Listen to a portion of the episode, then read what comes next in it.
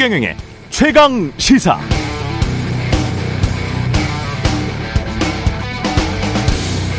네, 북한이 5,000km 가까운 중거리 탄도미사일을 발사한 지난 화요일 아침 미국의 바이든 대통령이 일본 기시다 총리와 25분간 전화 통화를 했다는 NHK의 보도가 있었습니다. 관련해서 다른 외신들도 쭉 살펴봤는데 북한 미사일 관련입니다. 북한이 러시아의 우크라이나 점령지 재건 복구 사업에 북한 노동자를 파견할 수도 있다. 그러면 앞으로 북한이 러시아와 좀 더 밀착될 수 있는 상황이다. 이게 AP통신 보도고요. 북한을 제대로 제재하기 위해서는 중국이 좀 더 역할을 해줘야 하는데 그렇지 못한 상황이고 러시아와 중국이 대북 제재, 제재에 제대로 동참하지 않고 있는 상황이 오히려 북한이 더 대담한 행동을 할 수 있도록 조장하고 있다는 미국 동아시아 태평양 차관보의 말을 인용한 로이터 통신의 분석이 눈에 띄었습니다. 다시 풀어서 이야기를 하면 미중의 패권 다툼으로 두 나라가 멀어지면 멀어질수록 또 우크라이나 전쟁으로 러시아와 서방의 관계가 악화되면 악화될수록 그리고 한편으로는 한미일 동맹이 강화되면 될수록 북한 입장에서는 러시아 중국의 보호 또는 방조 아래 마카파식 도발을 할 가능성이 높다는 뜻이 됩니다. 이는 곧 현재 국제 역학 구도상 한반도의 운명을 우리 정부, 한국 정부가 결정할 수 있는 외교적 공간이 크게 줄어들어 버린 것이 아니냐는 우려를 낳게 하죠. 남북 관계를 위해서는 뭔가 돌파구가 필요한 시점입니다.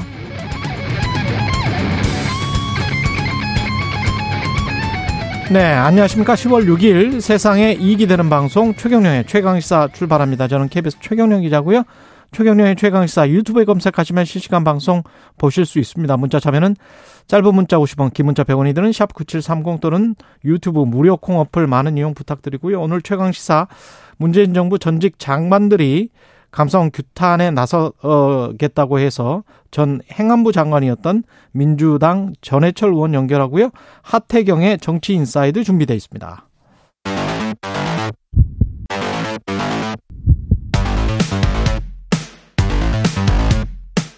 오늘 아침 가장 뜨거운 뉴스 뉴스 언박싱 자 뉴스 언박싱 시작하겠습니다. 민동기 기자 김민하 평론가 나와 있습니다. 안녕하십니까? 안녕하십니까? 제가 오프닝에서 남북 관계를 위해서는 뭔가 돌파구가 필요한 것 같다 이렇게 말씀을 드렸는데 사실은 그럴 공간과 시간이 지금 현재로서는 안 보이는 완전히 미궁 속에 빠져버린 것 같은 상황이라서 이게 좀 장기화될 것 같은 우려 때문에 미리 먼저 말씀을 드린 거고 지금 현재 상황은 뭐 뭐가 안 보이는 상황이네요. 네, 그죠? 여지가 좀 별로 없는 그런 그쵸. 상황입니다. 미궁이 아니고 직선 도로만 하나 남아 있는 것이죠. 강대강 네. 대치라는 연말까지 쭉 그 방향으로 갈 수밖에 없는 조건입니다. 그런 지금. 것 같아요. 네. 지금 중간 선거 미국 중간 선거 가 일단 끝나고 바이든 대통령이 뭔가 어 한반도에 좀 더 관심을 갖지 않으면 이 상황이 지금 계속될 것 같은데 또 동해상으로 탄도 미사일을 발사를 했습니다. 북한이. 네, 오늘 동해상으로 탄도미사일을 또 발사했는데요. 일단 합동참모본부는 이 탄도미사일의 사거리, 고도, 속도 등 재원을 분석 중입니다. 어, 지난 4일에 이제 중거리 탄도미사일을 동쪽으로 발사한 데 이어서 이틀 만에 다시 탄도미사일을 발사했습니다. 근데 지금 속보가 계속 들어오고 있는 그런 상황인데요. 북한이 평양 일대에서 단거리 탄도미사일 두 발을 또 포착을 했다는 그런 속보고요. 어, 합참이 오늘 6시에서 6시 23분 사이에 단거리 탄도미사일 두 발을 또 북한이 발사했다. 이렇게 지금 공식적으로 발표를 한 그런 상황입니다.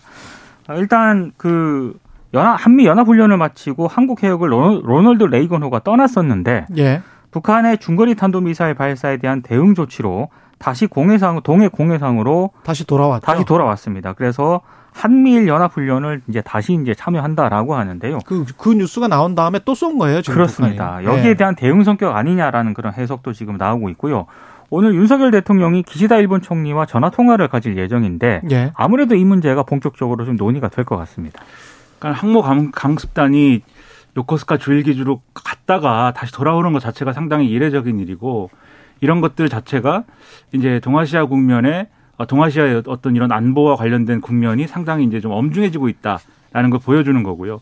그리고 이와 관련돼서 이제 오늘 유엔 안보리에서 관련 논의도 이제 미국이 논의를 하자고 그래서 이제 진행이 됐는데 공개 발언 이후에 이제 비공개로 전환된 논의에서 별 소득이 없었다고 합니다. 예상대로. 그렇죠. 중국과 러시아가 예. 북한에 대한 뭐 제재라든가 또는 뭐 공동 성명이라든가 이런 것들이 동일하지 않기 때문에 음. 이것도 소득이 없이 끝났고 그러니까 이런 북한은 상황이라고 그거 믿고 지금 계속 그러는 거예요. 그렇죠. 그렇죠. 예. 이런 상황이라고 하면은 결국 개별 국가들끼리 이제 해결해야 되는 그 하나의 수만 남는 건데 여기서 개별 국가라는 게 결국 한미일이거든요. 이 북한이 중거리 탄도미사일 발사한 것이 일본을 지나갔기 때문에 상당히 여기에 대해서 일본 정부가 민감하게 반응하고 있고 음. 지금 말씀하셨듯이 바이든 대통령하고 일본 총리가 바로 통화를 하지 않습니까? 예. 우리 윤석열 대통령도 오늘 오후에 이제 기시다 일본 총리하고 통화를 해서 논의를 할 예정인데 좀 의문은 미국 대통령하고 먼저 통화하는 게 맞잖아요. 우리도 당사국인데 예. 그런 의문도 있지만 어쨌든 지금 상황이 미국이 보는 어떤 시각에서 이 동아시아 상황은 어, 일본 중심으로 지금 사고가 되고 있는 것 같다라는 느낌도 있습니다. 어차피 미군 기지나 이런 것들이 일본에 지금 뭐 주로 이제 주 전력이 있기 때문에 거기에 추가해서 25분 통화 내용의 NHK 보도를 보면 25분간 전화 통화를 했다는데 바이든 대통령이 약속한 것 중에 하나가 일본 납북자 문제에 관해서 풀리 아주 최대한 협조하겠다 이 멘트가 있고 그걸 굉장히 크게 받아서 일본 언론은 지금 쓰고 있거든요. 그러니까 네. 그 비슷한 시기에 우리는 IRA 친서를 받았다라고 지금 바이든 대통령으로부터 이야기 그러니까 한국 정부로부터 이야기가 나오고 있잖아요. 대통령실에서. 대통령실이 공개를 한 거죠. 그렇죠. 네. 그러면 사실은 납북자 문제를 미국이 최대한 협조할 수 있는 게 뭘지 모르겠어요. 지금 북한이 저렇게 고립 된 전략으로 저렇게 나오고 있는 상황에서 그리고 IRA 친서 관련해서 이렇게 보냈지만 이것도 11월 중간 선거까지는 말풍선일 가능성이 굉장히 높지 않습니까? 그렇죠. 그러니까 미국 입장에서는 일본 기시다 총리 25분간 통화해서 일본 상공으로 넘어갔는데 놀랬지 뭐 이렇게 지금 이야기를 하는 것이고 그러면서 기사 그 NHK 보도 끝 부분에 어떤 게 나왔냐면 기자들이 물어봐요. 한국 대통령이랑은 통화를 할 거니? 라고 기시다 총리한테 물어보는데 기시다 총리가 국민의 안전, 여기에서 국민은 일본 국민입니다. 일본 국민의 안전과 생명을 위해서라면 통화할 것이다. 그게 오늘 통화의 이야기예요. 그래서 네. 일본 측은 자기들 상공으로 넘어오지 못하게 하라라는 그런 이야기예요 지금. 이게. 그렇죠. 그렇습니다. 가장 큰 현안이. 네. 지금 말씀하신 네. 납북자 문제라는 거는 사실 음. 오래된 논점이고 음. 이제 일본이 북한 문제와 관련돼서 뭔가 액션을 취할 때 음. 항상 명분처럼 내세우는 그런 조건이에요. 납북자 문제에 대한 네. 협조를 해서 뭐 그거를 뭐 풀어가지고 왜냐하면 일본 국민들 입장에서는 일본이 북한에 이제 탄도미사일이나 이런 것들에 대한 위협권이긴 해도 이게 우리는 어쨌든 분단된 국가라는 당위가 있는 반면에 일본은 좀 다른 거지 않습니까 얘기가. 근데 어쨌든 그 정당성을 확보하는 게 납북자 문제를 고려를 해가지고 이제 북한과 관련된 문제에 들어가는 것이기 때문에 미국하고도 이제 그런 차원에서 국민들에게 설명할 거리에 더해가지고 명분의 차원에서 바이든 대통령이 그 언급해 줬다라고 봐야 될 것 같고요. 그래서 결국 바이든 대통령도 원하고 기시다 총리도 원하고 윤석열 대통령도 원하는 것은 이게 지금 쭉뭐 어, 여러 가지 뭐 얘기를 가지고 명분을 주고 받았습니다만 결국 군사 협력을 강화하는 거거든요.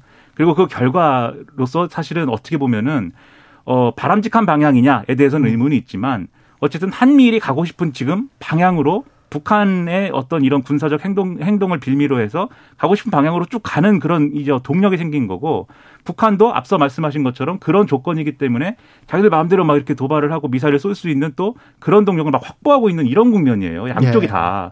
그러면 이게 단기간에 해소되기 어려운 조건인 것이고 상당히 불안감이 커질 수밖에 없는 건데 우리 입장에서 그러나 말씀하신 대로 플랜 B, 플랜 C가 이제 있는 거냐 여기에 음. 대해서는 좀 돌아봐야 될 필요가 있다고 생각을 합니다.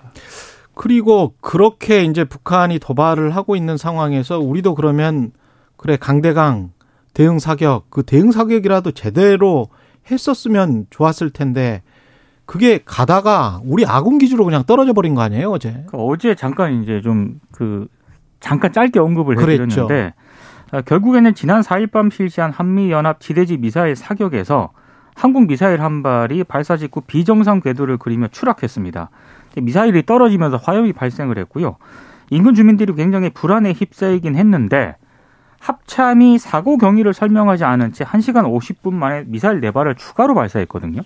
근데 이게 이제 추가로 발사하게 된 어떤 상황이 뭔가를 봤더니 당시 그 현장에 있던 육군 미사일 전략 사령부 사령관이 사고 뒤 현장 안전 상황을 확인한 다음에 합참에 에이테크스 사격은 가능하다 이렇게 보고를 했다라고 합니다. 그 보고 이후에 추가 이제 미사일 네 발이 발사가 됐다는 건데 문제는 밤사이 인근 주민들이 굉장히 불안에 떨었는데도 불구하고 사고 상황을 전혀 알리지 않았고요. 물론 이제 어제 뭐 온라인 커뮤니티라든가 SNS라든가 이런 곳에는 어 굉장히 그 뭐 사진이라든가 영상이 계속 유통이 되긴 했습니다만 여전히 이제 어제 오전 7시경에 배포한 이 보도 자료에도 이 현무 투시의 실사격과 낙탄 사고는 언급이 안 돼 있었습니다. 그러니까 어. 끝까지 이제 예, 얘기를 안 했다라고 하는 건데요.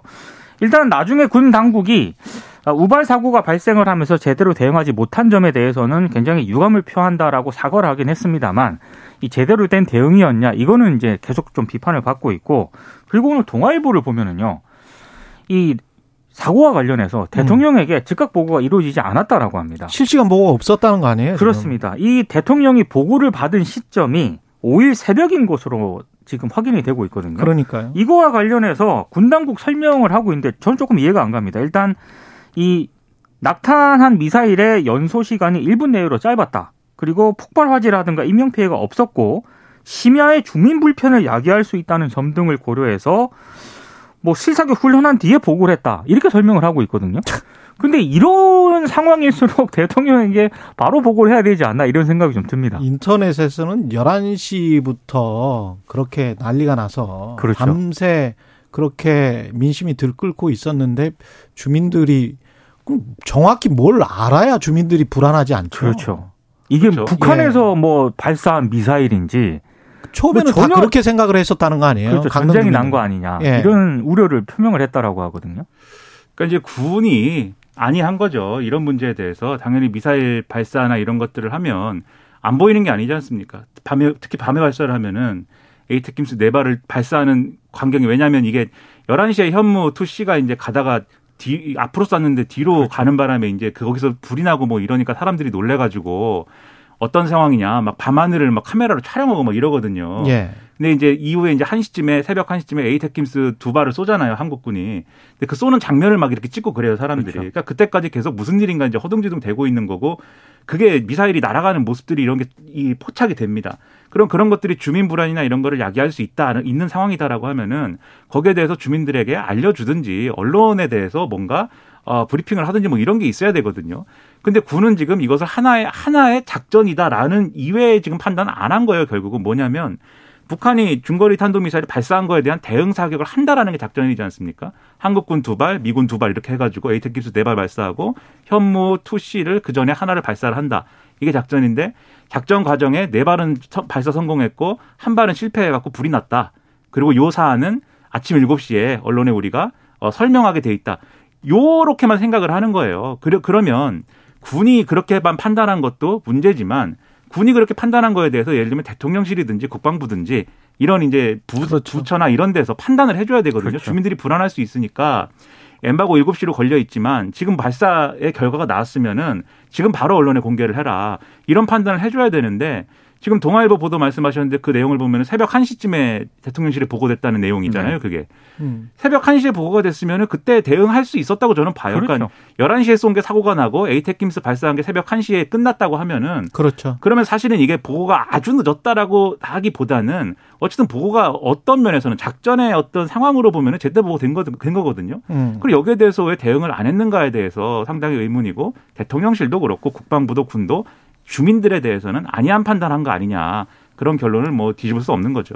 혹시 군이 대통령 그 주무시는 시간을 국민의 안전보다 그다음에 불안 해소보다 더 신경 쓰는 게 아닌지 만약에 그렇다면 군이 정신 차려야 됩니다. 그러니까 그런 네. 의심이 나올 만한 상황인 거죠. 네. 대통령이 휴식을 취하더라도 다른 뭐 참모 내지는 그 권한을 가지고 있는 뭐 있을 거 아닙니까? 음. 브리핑 하라는 게 뭐 이거 이거에 대해서 이 사고에 대해서 브리핑을 빨리 하라는 게 엄청난 무슨 뭐 절차를 필요로 하는 뭐 그럴 건 아닐 것 같은데 그럼 NSC라든가 뭐 이런 데서 어 상시적으로 이제 좀 대응할 수 있는 그런 시스템이 있을 텐데 그런 것들에 대해서 너무 좀 안이하게 접근한 거 아닌가 싶고요. 그리고 현무 투시라는 미사일이 상당히 중요한데 왜냐하면은 이 안보적인 측면에서도 중요합니다.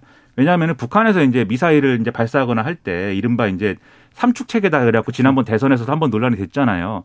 이 미사일 발사하기 전에 사전 탐지해 가지고 원점 타격한다 이 개념이 있는데 킬체인이라고. 음. 근데 이 얘가 이 현무 투시 이런 미사일들이 가야 되거든요. 사거리 1000km쯤 되 기 때문에 현무가 좀 길죠. 그렇죠. 그렇죠. 예. 근데 이걸 쐈는데 앞으로 쐈는데 뒤로 가 뒤로 가 버린다 그러면은 그게 효용이 없는 거지 않습니까? 이게 고각으로 그냥 쭉 180도 뜬 다음에 그 다음에 유도 장치가 해서 그렇게 발사가 됐던 그러니까 이게 그게. 이번 사고가 네. 정말 어떤 단순 실수인 건지 음. 아니면 정말 설계상의 문제가 있는 건지 이것도 나중에 따져봐야 됩니다. 그래서 전수조사한다고 하는데 뭐 훈련 부족일 수도 있겠지만 지금 탄 탄두가 폭발 안 한 걸 보면은 음.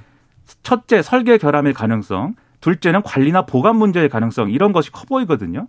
이런 것에 대해서도 제때 대응을 해주고 그리고 결론적으로 앞서도 쭉 북한의 어떤 지금 문제나 이런 걸 말씀드렸지만 이런 미사일 하나에 우리 대한민국의 운명이 달려 있다 이런 거여서는 안 되지 않습니까? 아, 큰일 날 뻔했어요 정말. 그렇죠. 그러니까요. 그러면 네. 플랜 B 떨어졌으면 예. 그렇죠. 그래서 플랜 B, 플랜 C 이런 것들에 대해서 종합적으로 검토하는 게 필요하다는 겁니다. 그 다음에 감사원 사무총장의 문자가 또 공개가 됐는데 유병호 감사원 사무총장이 예. 이관섭 대통령실 국정기획수석에게 휴대전화 문자 메시지로 이 문자를 보낸 장면이 어제 포착이 됐거든요. 뉴스원에 포착이 됐는데 이 유병호 사무총장이 어제 정부 서울 청사에서 열린 국무회의에 이제 참석을 하려고 했던 것 같습니다. 근데 음. 이 회의가 열리기 전 오전 8시 20분쯤에 이관섭 대통령실 국정기획수석에게 오늘 또 제대로 해명 자료가 나갈 겁니다. 무식한 소리 말라는 취지입니다. 이런 문자 메시지를 보내는 게 뉴스원 카메라에 잡혔습니다. 근데 여기서 말하는 이 제대로 해명 자료가 나갈 거라는 이 해명 자료는요. 어제 언박싱에서도 살짝 언급을 해드렸던 한겨레가 보도한 내용입니다. 예. 문재인 전 대통령까지 조사 대상으로 한 서해 공무원 피살 사건에 대해서 감사원의 감사가 지금 진행이 되고 있는데 음. 감사위원회 의결 없이 진행이 되고 있다. 그러니까 그 절차적으로 문제가 있다. 절차적 문제성을 지적했죠. 그렇습니다. 예. 여기에 대한 어떤 그런 해명 자료가 나갈 거다는 이 문자 메시지가 공개가 된 겁니다. 근데 실제로 감사원이 3시간 뒤인 어제 오전 11시 23분에 이 한겨레 보도에 대한 보도 참고 자료를 또 기자들에게 배포를 하게 되거든요. 음. 그러니까 지금 문제가 좀 몇 가지 있습니다. 헌법상 독립기관인 감사원의 사무총장이 윤 대통령 핵심 참모에게 업무 보고를 한 것 아니냐. 이런 의혹이 제기가 될 수밖에 없는 거고요. 그리고 최재 감사원장이 감사원은 대통령의 국정 운영을 지원하는 기관이라고 답변을 한 적이 있지 않습니까? 그렇죠. 이게 빈말이 아니었던 것 같다라는 또 의혹이 좀 제기가 되고 있고 음. 또윤 대통령이 감사원은 헌법기관이고 대통령실과 독립적으로 운영되는 그런 기관이다라고 또 출근길에 얘기를 한 적이 있었는데 이 발언이 좀 무색해졌다 이런 평가가 지금 나오고 있습니다. 네, 이제 문자 하나를 가지고 이제 어, 더불어민주당이 얘기하는 대로 이게 뭐 감사원이 대통령의 뜻대로 움직이는 거에 대한 증거가 될 수 있느냐는 의문이긴 하지만 음. 좀 여러모로 이건 좀 이상하다라고 싶은 부분은 정책 기획수석한테 왜 보고를 하느냐 이 부분이거든요. 국정기획수석. 그렇죠. 예. 국정기획수석한테. 음, 음. 왜냐하면 이 자리가 지난번에 이제 정책기획석을 신설할 필요가 있다라고 해서 만든 거지만 이름을 이제 국정기획석으로 바꿨고 그 밑에 홍보 비서관까지 다 들어가 있어요. 그렇죠. 예, 왕실장이라고. 예. 그렇죠. 이게 네. 사실상의 과거의 정책실장이나 거의 이제 유사한 그런 상당히 힘이 강한 그런 수석인데 감사원 사무총장이 여기다가 보고하는 그 어떤 절차라든가 개선이 맞는 거냐 이런 의문이 하나가 있고요. 그리고 뭐 이게 무식한 짓이다라는 취지다라고 표현을 하고 있는데 음. 어 이런 표현 상당히 어려운 어려운 관계에서는 쓰기 어렵지 않을까 이런 음. 생각도 들고 의심은 갑니다. 근데 여기에 더해 가지고 저는 좀 더 이제 문제라고 생각하는 게 감사원의 해명 있잖아요. 예. 그 해명도 그게 맞는 해명인가를 한번 생각을 해 봐야 됩니다. 무슨 얘기냐면 이게 한겨레 어제 한겨레 보도의 핵심은 감사위가 따로 의결하지 않았는데 그렇죠. 서해 공무원 피살 사건에 대해서 지금 이런 식으로 감사 진행되는 게 감사원법 위반 있다. 소지가 네. 있다라는 거지 않습니까? 감사원 설명은 원래 전체 한 해의 전체 감사 계획이라는가 이런 것들은 감사에서 의결을 했기 때문에 음. 그 이후에 추가되거나 변경된 계획에 대해서는 그걸 하나하나 따로 의결하지 않고 사무처에다가 그냥 일이 많은 형식으로 지금까지 일을 해왔다라는 거거든요. 음. 근데 그건 일반적인 감사사항이나 그런 거에 그렇죠. 대해서는 그렇게 설명할 수 있지만 이거는 그렇지가 않지 않습니까? 주요 사안. 예. 그렇죠. 이거는 결정이 필요했던 거 아니냐는 문제 제기를 감사위원 측에서 하고 있는 건데 그럼 그 감사위원이 무식하다 이렇게 얘기한 건데 이게 맞는 해명이냐에 대해서 상당히 이제 의문이 커지고 있는 겁니다. 예. 여기까지 듣겠습니다. 시간이 뭐 7시 40분 가까이 돼서 예. 아, 뉴스 unboxing 민동기 기자 김민아 평론가였습니다. 고맙습니다. 고맙습니다. KBS 라디오 최경영의 최강시사 듣고 계신 지금 시각 7시 40분입니다. 오늘 하루 이슈의 중심. 당신의 아침을 책임지는 직격 인터뷰. 여러분은 지금 KBS 일라디오 최경영의 최강 시사와 함께하고 계십니다. 네, 서해 공무원 피격 사건에 대해서 감사원이 문재인 전 대통령에게 서면 조사 요구한 건 두고 여야 공방 국정감사에서 계속 치열하게 벌어지고 있고요. 민주당은 감사원 앞에서 1인 시위를 시작하기로 했습니다. 검찰 고발, 간사원법 개정안, 국정감사에서의 질의 등으로 대응을 한다는 게 민주당 방침입니다. 오늘 1인 릴레이 시위 동참할 계획인 더불어민주당 전해철 의원 전화로 연결돼 있습니다. 안녕하세요. 예, 안녕하십니까. 그럼 감사원 앞에서 시위를 오늘부터 하시는 거예요? 예, 그동안 1인 시위는 어제 그제 했었고요. 예. 제가 이제 오늘 아, 아침에 그렇군요. 1인 시위를 할 예정입니다. 예. 지금 핵심 내용은 뭐라고 보십니까? 이게 감사원이 전직 대통령에게 조사할 게 있다라고 해서 조사 통보를 한 거 그 자체가 문제입니까? 아니면 내용이 문제입니까? 아니면 절차나 형식이 문제입니까? 예, 모두가 문제입니다. 일단 예. 내용적으로도 문제이고요. 예. 예, 감사원이 정치적 의도를 가지고 이- 하고 있다 생각하고 사실 서해 사건은 예, 당시 국방위원회 에서 했던 여러 가지 자료라든지 첩보 등의 내용을 확인하면 될 것인데 음. 이걸 수사까지 나아가는 것도 문제인데 수사 중인 사안에 대해서 이례적으로 감사원이 또 감사를 하고 있는 것 또 문제이고요. 근래 밝혀졌습니다만은 이러한 감사원의 감사가 절차적 하자를 가지고 있다. 그러니까 감사위원회 의결을 거치지 아- 않고 있다라는 것 등이 이제 문제입니다. 특히 내용적인 면에서도 예. 예를 들어 서훈 박지원 전 국정원장에 대한 조사도 충분하게 이루어지지 않은 상태에서 전직 대통령에 대한 조사를 하겠다라고 하는 것은 저는 아주 정치적 의도가 있는 것으로서 옳지 않고 음. 어떻게 보면 좀 무리하고 오만한 감사원의 태도 아니냐라는 생각을 합니다. 무리하다라는 그 이야기를 문재인 전 대통령도 했다라고 저- 그 전에 들었잖아요. 우리가 언론을 그렇습니다. 통해서.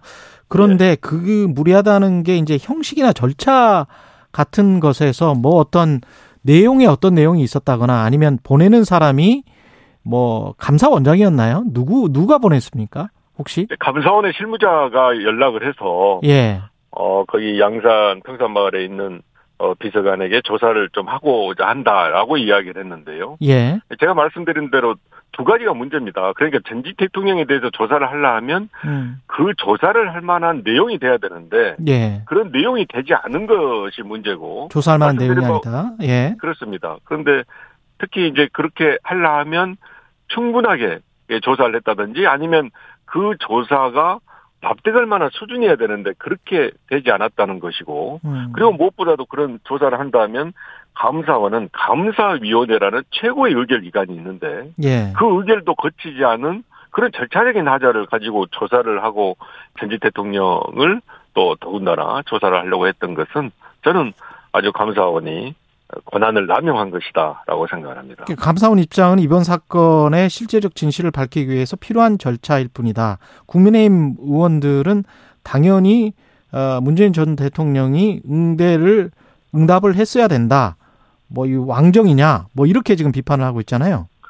거듭 말씀드린 바와 같이 전직 대통령에 대한 조사가 많지는 않지만 드물게 사례가 있습니다. 예. 그래서 저들이 말씀드린 것은 그런 조사가 상당한 수준으로 이루어졌다든지 또 조사를 해야 될 만한 사유가 된다면 음. 전직 대통령이라도 응해야 되겠죠. 예. 그런 부분이 되지 않은 상태에서 한 것은 전직 대통령에 대한 망신 주기 그리고 다른 정치적인 의도 지금 어 어제 그제 밝혀졌습니다마는 감사원의 사무총장이 청와대 대, 대 통령실의 수석에게 그걸 보고했다는 그런 또 근거가 나오지 않았습니까? 쟤들이 이야기했던 것은 이것은 그냥 감사원만의 독자적인 판단이 아니라 대통령실에서 뭔가 이런 의도를 가지고 함께 하고 있는 거 아니냐라는 쟤들이 이제 의혹을 그동안 제기를 했었는데 어제 그 문자를 보낸 걸 보면 감사원에서 아주 부적절하게 대통령실과 보고하고 또 어떻게 생각하면 협의하고 이런 일들을 했다고 생각하면 독립기관으로서의 감사원의 고유한 그런 역할이 아니고 다른 정치적인 의도에 의해서 전직 대통령 모욕 주기를 하고 있고 또 국민들에게 나쁜 그런 모습을 호도하기 위해서 이런 조사를 하는 거 아니냐라고 생각하기 때문에 저들은 이 조사에 당연히 응할 수 없을 뿐만이 아니고 음. 그런 정치적 의도를 가지고 어, 해가고 있는 감사원의 감사에 대한 강한 문제 제기를 하고 있는 것입니다. 대통령실은 그 문자 하나만을 봐서는 무슨 정치적인 의도가 있는 있는 거냐 그냥 그쪽에서 문의를 해서 이쪽에서 문의를 해서 그쪽에서 이야기를 한 것뿐 아닌가 이렇게 지금 답변을 하고 있잖아요. 상대방 그리고 당사자가 예. 한 분은 감사원의 사무총장이고 또 한 분은 대통령실에서 중요한 일을 하는 국정기획수석. 예. 그렇습니다. 예. 그런 두 분이 문자를 주고받는 것을 단순하게 근황과 또 사정 이야기를 하기 위해서 했다고 하는 것은 모두 다 납득하기 어렵고요. 그렇다면 그 대통령실의 해명에 저는 이제 믿기 어렵기 때문에 이런 부분에 대해서는 직무 감찰을 해야 됩니다. 그 어. 유병호 사무총장이 과연 음. 감사원의 감사 사실에 대한 공무상 비밀 누설을 했는지 그리고 또 감사원 사무총장으로서 해야 될 일을 잘 지켰는지에 대해서 감사원 내에서 철저한 직무 감찰을 해서 또 그 사실을 밝혀야 될 뿐만 아니고 그 밝혀진 사실에 대해서 대통령실도 정확한 설명을 해야 된다고 봅니다. 그 국정기획수석한테 이렇게 이야기를 했다고 하면 국정기획수석이 어 혼자 스스로 문의를 한 거는 한 걸까요? 아니면은 대통령의 의도가 거기에 반영이 된 걸까요? 저는 당연히 반영이 됐다고 생각을 하는데요. 음. 일전에 같으면 민정수석실이 있을 때는 어 감사원에 어떤 업무적인 이런 협의를 민정수석실과 하고 했습니다. 그런데 지금 민정수석실이 현 윤석열 정부에서는 없지 않습니까? 네. 그래서 이 국정기획 수석이 제가 보기에는 이와 같이 감사원 사무총장과 감사원의 감사 내용을 서로 공유하고 또 이야기를 했다고 생각하고요. 대통령실의 수석이 그런 이야기를 듣거나 보고 받았다 그러면 그것은 당연히 대통령도 알 수 있는 것이고 또 그 과정에서 대통령의 의중이 반영됐다고 생각하는 게 저는 합리적이다라고 봅니다. 그 제가 오늘 그 방송하기 전에 감사원법 관련해서 이렇게 쭉 보니까 감사원이 대통령에게 보고는 보고하게 돼 있더라고요. 감사원은 대통령에게 보고한다. 뭐 이렇게 예. 돼 있더라고요. 예. 그러니까 두 가지 면이 있는 거죠. 하나는 음. 감사원의 감사는 독립성을 지니고 있어야 됩니다. 그게 예. 분명입니다. 그렇지 않으면 이 감사원의 감사가 어떤 정당성을 가질 수 있겠습니까? 음. 그런 면에서 감사원의 감사는 대통령실이라 하더라도 대통령이라 하더라도 감사는 어 독립성을 가지고 충분하게 독자적으로 해야 되는 거고요. 다만 감사원의 전반적인 업무에 대해서는 대통령께 보고를 할 수 있습니다. 예. 감사원의 업무 정에는 감사뿐만이 아니고 정책적 사안에 대한 어, 감사와 정책 판단 등도 있기 때문에 전반적인 상황에 대해서는 대통령실에 보고를 하고 있, 해야 되고 또 할 수도 있지만 이와 같이 감사 내용을 세세하게 아. 대통령실에 보고하는 것은 저는 독립성을 침해한다라고 생각을 합니다. 감사 중간에 상당히 정치적으로 논란이 있을 수 있는 감사 내용을 이렇게 일일이 보고하는 경우가 있나요? 저는 없다고 생각을 하고요. 예. 이런 부분에 대해서 절제하고 자제해야 된다고 생각합니다. 저희들이 음. 예, 오늘 기자회견에서도 밝히겠지만 만약에 감사원이 이와 같은 저들이 판단하는 직권 남용에 대한 이런 일들 계속 한다면 예. 저는 제도적 개선을 해야 된다. 그러니까 직권 남용을 할 수 있는 소지를 없애고 조사를 할 때 그 방식이라든지 음. 또 조사의 독립성, 비밀성들을 엄격하게 지키도록 하고 좀 더 나아가면 지금 이런 논란의 중심에 있는 유영호 사무총장의 이런 일들에 대해서 감사원장이나 감사위원이 전혀 통제를 하지 못하고 있는데 감사위원이 좀 더 적극적 기능을 할 수 있게 하는 것 등등을 포함하는 제도적 개선을 어 저는 감사원법 개정으로 실천 실현시켜야 되지 않냐라고 생각합니다. 어, 감사법 개정 이야기를 하셨고 민주당의 대응은 또 감사원에 대한 직무감찰 요구 아까 하신 것 같은데 그건 누가 하는 거죠? 직무감찰은? 일단은 이제 직무 감찰을 제들이 요구를 하면 예. 당연히 감사원 내에서 해야 됩니다. 감사원 내에서 예 그렇습니다. 이미 감사위원회 의결을 거치지 않은 사안에 대해서 감사를 한 것이 아니냐라는 문제 제기가 감사원 내부에서도 있어서요. 감사원 내부에서 이미 그런 부분에 대해서 어, TF 또는 팀을 꾸려가지고 상당 부분 조사를 하고 있는 것으로 저는 알고 있는데 예. 포함해서 이번에 사무총장의 이런 어, 행태 등에 대해서도 같이 직무 감찰을 해서 필요하면 거기에 따른 상응하는 조치를 해야 된다고 봅니다. 예, 지금 국정감사 진행 중인데 환노위원장도 맡고 계시고 상황 자체가 지금 보면 정책보다는 감사원 이 문제, 그다음에 윤석열 대통령 외교 관련 이슈 뭐 더 많이 주목을 받고 있는데 어떻게 보세요? 이 상황을? 예, 저희들도 안타까운 일이라고 생각합니다. 현재 고환율, 고금리, 고물가, 무역 적자 등 굉장히 경제적 상황 어렵고요. 어제도 상황이 있었습니다만은 어, 북한의 여러 가지 도발로 인해서 한반도 안보 위기 이어지고 있는데 이런 부분에 대해서 정책적 대안을 제시하고 또 필요한 정책을 실천 실현할 수 있는 그런 국정감사장이 되어야 되는데 문제는 윤석열 정부에서 모든 것을 전 정부 탓을 하면서 무리한 수사라든지 이와 같이 감사원의 감사 등을 하고 있어서 저희들로서는 이런 잘못된 것을 지적하는 것을 우선적으로 안 할 수가 없는 상황입니다. 그런 음. 면에서 지금이라도 윤석열 정부가 일방통행식으로 이와 같이 어, 전 정부 탓 또 본인의 잘못된 것 등을 전혀 고려하지 않고 국정 운영을 할 것이 아니고 마음을 훨씬 열어놓고 야당과도 이야기하고 국민들에게도 이 어려운 경제 상황을 타개할 수 있는 방안을 제시하고 동의를 얻는다면 어, 저는 훨씬 더 나은 국정운영이 될 수 있다고 생각합니다. 한 2분 남았는데 두 가지 질문이 있습니다. 강릉 그 낙탕 사고 있잖아요. 그거는 군 쪽에서 일어난 일이라서 행안부 장관도 하셨기 때문에 이게 재난 문자도 없었단 말이죠. 그거는 안 되나요? 어떻게 그 그렇게 할 수 있는 시스템이 없습니까, 정부에? 예, 일단 그 이와 같이 이제 어떤 사고가 일어난 거지 않습니까? 예. 이런 사고가 일어났을 때 가장 중요한 것은 국민들에게 알리는 것입니다. 신속하게 알림을 알림으로 인해서 더 큰 피해를 막을 수가 있는 거거든요. 그리고 나서 이제 두 번째는 그 사고를 수습하는 것인데 첫 번째 알리는 거에 대해서는 여러 가지 저희들이 시스템을 만들었습니다. 그러니까 재난 문자라든지 상황을 알리는 것이 너무 광범위하게 넓게 알려져도 국민들에게 과도한 어려움을 줄 수 있어서 절제되지만 신속하게 알릴 수 있는 시스템을 만들어 놨는데 그런 시스템이 제가 보기에는 뭐 물론 제가 다 이걸 어 정확하게 경일 파악을 하지는 못했습니다만은 음. 이번 겨, 과정 같은 경우에는 그런 재난 문자를 보내고 국민들에게 알리는 시스템이 제대로 작동하지 않았다라고 저는 판단하고 있습니다. 예, 여기까지 듣겠습니다. 고맙습니다. 예. 네, 고맙습니다. 민주당 전해철 의원이었습니다. KBS 일라디오 최경련의 최강시사 1부는 여기까지고요. 잠시 후 2부에서는 국민의힘 하태경 의원 만나보겠습니다.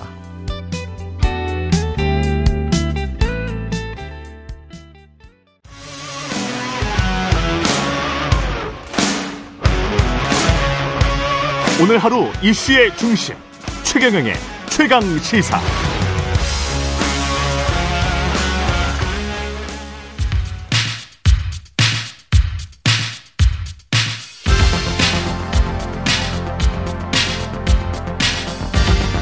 여의도 인싸 하태경의 정치 inside. 네, 여의도의 정치인싸 하태경의 정치 inside 국민의힘 하태경 의원 매달 월간으로 모셔서 여의도의 에, 여의도 정치의 뜨거운 현안들 예리한 하태경 의원의 시각과 말로 풀어보겠습니다. 국민의힘 하태경 의원 나와 계십니다. 안녕하세요. 안녕하세요. 예. 국정감사 예. 오늘 이제 3일째인데 예. 의원님은 위원회가 어디시죠? 저는 외통위. 외통위. 예. 어, 제일 요새 핫하고 싶네요. 예, 원래 조용한 곳인데. 어떠셨... 제가 가서 그런지. 어떠셨어요? 아니 근데 네. 그 이번 이번 국정감사 제가 그래서 질문에 한마디로 평한 다음에 있어가지고 네. 생각을 해봤어요. 음. 키워드가 있을까? 네. 좋은 키워드가 있더라고요. 뭘? 불발탄 국가. 불발. 마치 불발탄 낙탄 사고도 났는데. 원래 이제 국감이라는 건 서로 미사일만 쏴요. 근데 그게 불발이야. 아니, 불발이야. 그러니까 서, 서로라기보다는 네. 우리는 방어잖아요. 공격은 주로 이제 야당이 하는 아, 거고. 그래요? 예. 네, 우리는 이제 방어 수비인데. 예. 네. 그래서 원래 이제 민주당 북한이 야당의 공간이에요. 이게 예. 공격이 다 정확하고 예리한 게 별로 없어. 아, 유효탄이 오히려 없다. 약간 부메랑이 돼서 자기를 예. 난처하게 한다든지. 아. 그래서 뭐 예를 들어 외통에서는 그 뭐야 저 외교 문제, 음. 의전 문제만 공격을 하다가 또 최근에 이제 김건희 여사 공격이 많잖아요. 음. 그러다가 저 김정숙 여사 그 인도 타지, 타지말 관광. 네. 근데 이제 그게 아마 그 한 건이 아닐 거예요. 아예 네. 책까지 나와 있더라고요. 김정 음. 그 책이 앞으로 좀 많이 팔릴 것 같은데 음. 김정 김정숙 여사 강길 따라가기 뭐 이런 음. 그래서 여러 전 세계 좋은 데는 두루두루 많이 가보셨던 것 같더라고요. 예. 이제 그게 꼭 꼭 필요한 것이었나. 음. 그래서 제가 과거에 그럼 영부인들은 어땠나? 그러지 음. 않았어요. 과거에 이제 뭐 예를 들어 노무현 지금 뭐 살아계셔서 언급하기 좀 그렇지만 예. 뭐 다른 대통령 영부인도 주로 한인 교포들 많이 만나고 음. 그런 일정들 소화하셨지 음. 관광 일정은 그렇게 무리하게 예, 원래 원래 가던 곳은 모르겠지만 예정도 없던 곳에 거기 음. 가기 위해서 아. 일부러 끼워 넣어가지고 아. 롱쿠션 맞고 인도에 부탁해서 다시 초청장 받고 예. 예, 이건 좀 문제가 좀 큰 것 같아요. 아, 불발 민주당의 공격은 불발탄이었고 지금 말씀하신 건 이제 유효탄이라고 보시는 거죠?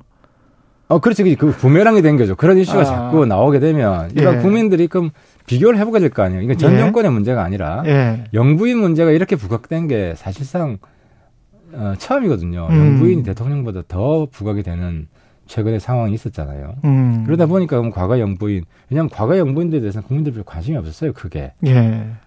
그 낙탄 사고 관련해서 좀 떠오르는데 말씀이 그거 예. 여쭤보기 전에 최근에 이동훈 전 논설위원이라고 캠프 때 예. 윤석열 후보 대변인 했던 분이 대통령 암시하는 듯한 비판글을 올렸잖아요. 예. 1시간이면 59분을 이야기한다. 예. 다른 사람 조언 안 듣다가 5년 만에 망한 항우가 왜 실패했냐. 누군가의 얼굴이 떠오른다. 이름은 말 안 했어요. 예. 이게 그 원래 이제 캠프의 대변인이면 모셨던 사람이잖아요. 뭐 윤통 지칭한 걸 수도 있죠. 근데 이, 그게 말이 좀 많긴 해요. 근데 이제 문제는 예. 업무 시간에는 음. 업무 보고받고 물어보고 이러잖아요. 네. 그래서 예. 독차지하지 않습니다 시간을. 업무 아. 회의를 할 때는 대통령이 말이 많기는 하지만, 하지만 어, 업무 회의를 할 때는 주로 이제 본인이 이제 잘 모르는 분야 보고를 할, 하는 경우가 많고 그렇죠. 그러면 네. 거기에 대해서 이제 물어보고 답하고 이런 시간 기본 네. 보고 시간이 있기 때문에 에, 본인이 뭐 회의 시간에도 음. 다 압도하고 이러진 않고요.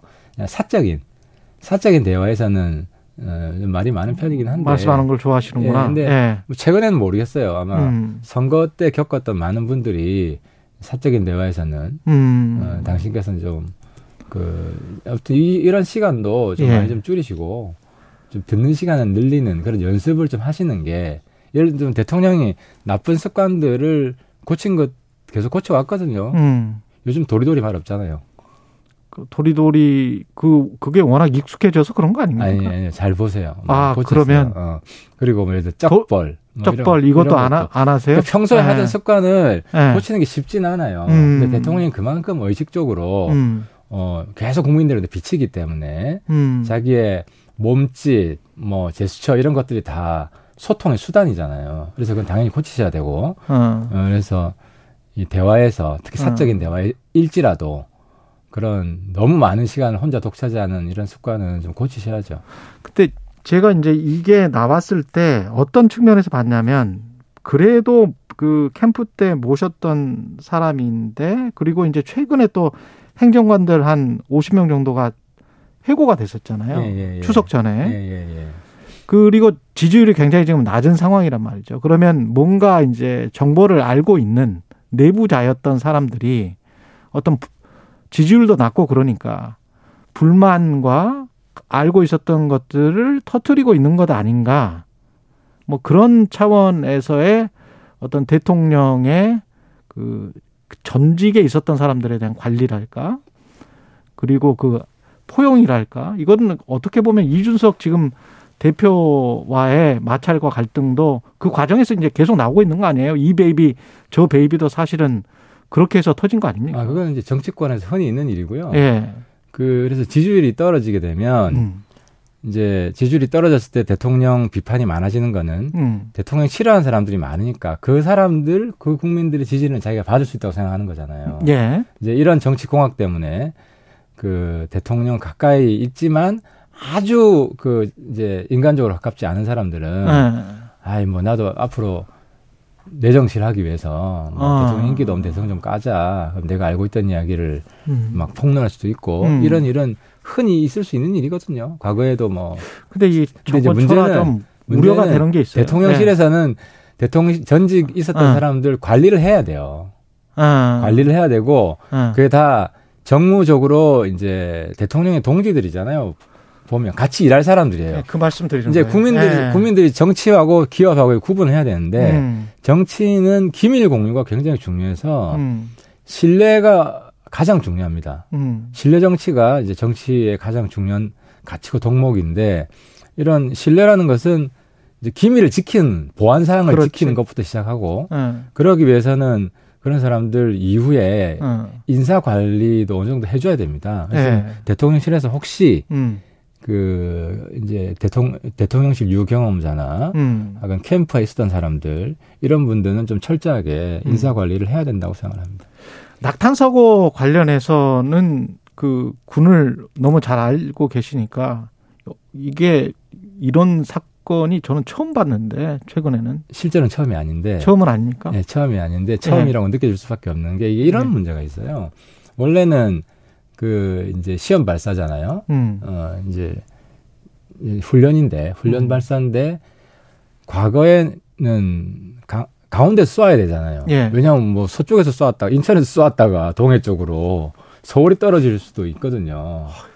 그 실제로 북한에는 그런 일이 있어요. 어. 평양 지난번에 뭐 작년에 아, 올해 올해지 올해 작년인가 보다 그 순환 비행 공항 아, 거기서 예, 예. 쏘았다가 예, 예. 평양 인근에 우박처럼 예. 파편이 떨어진 사고가 음, 있었어요. 음, 음. 그래서 이제 동해 쪽에서 쏴야 되는데 음.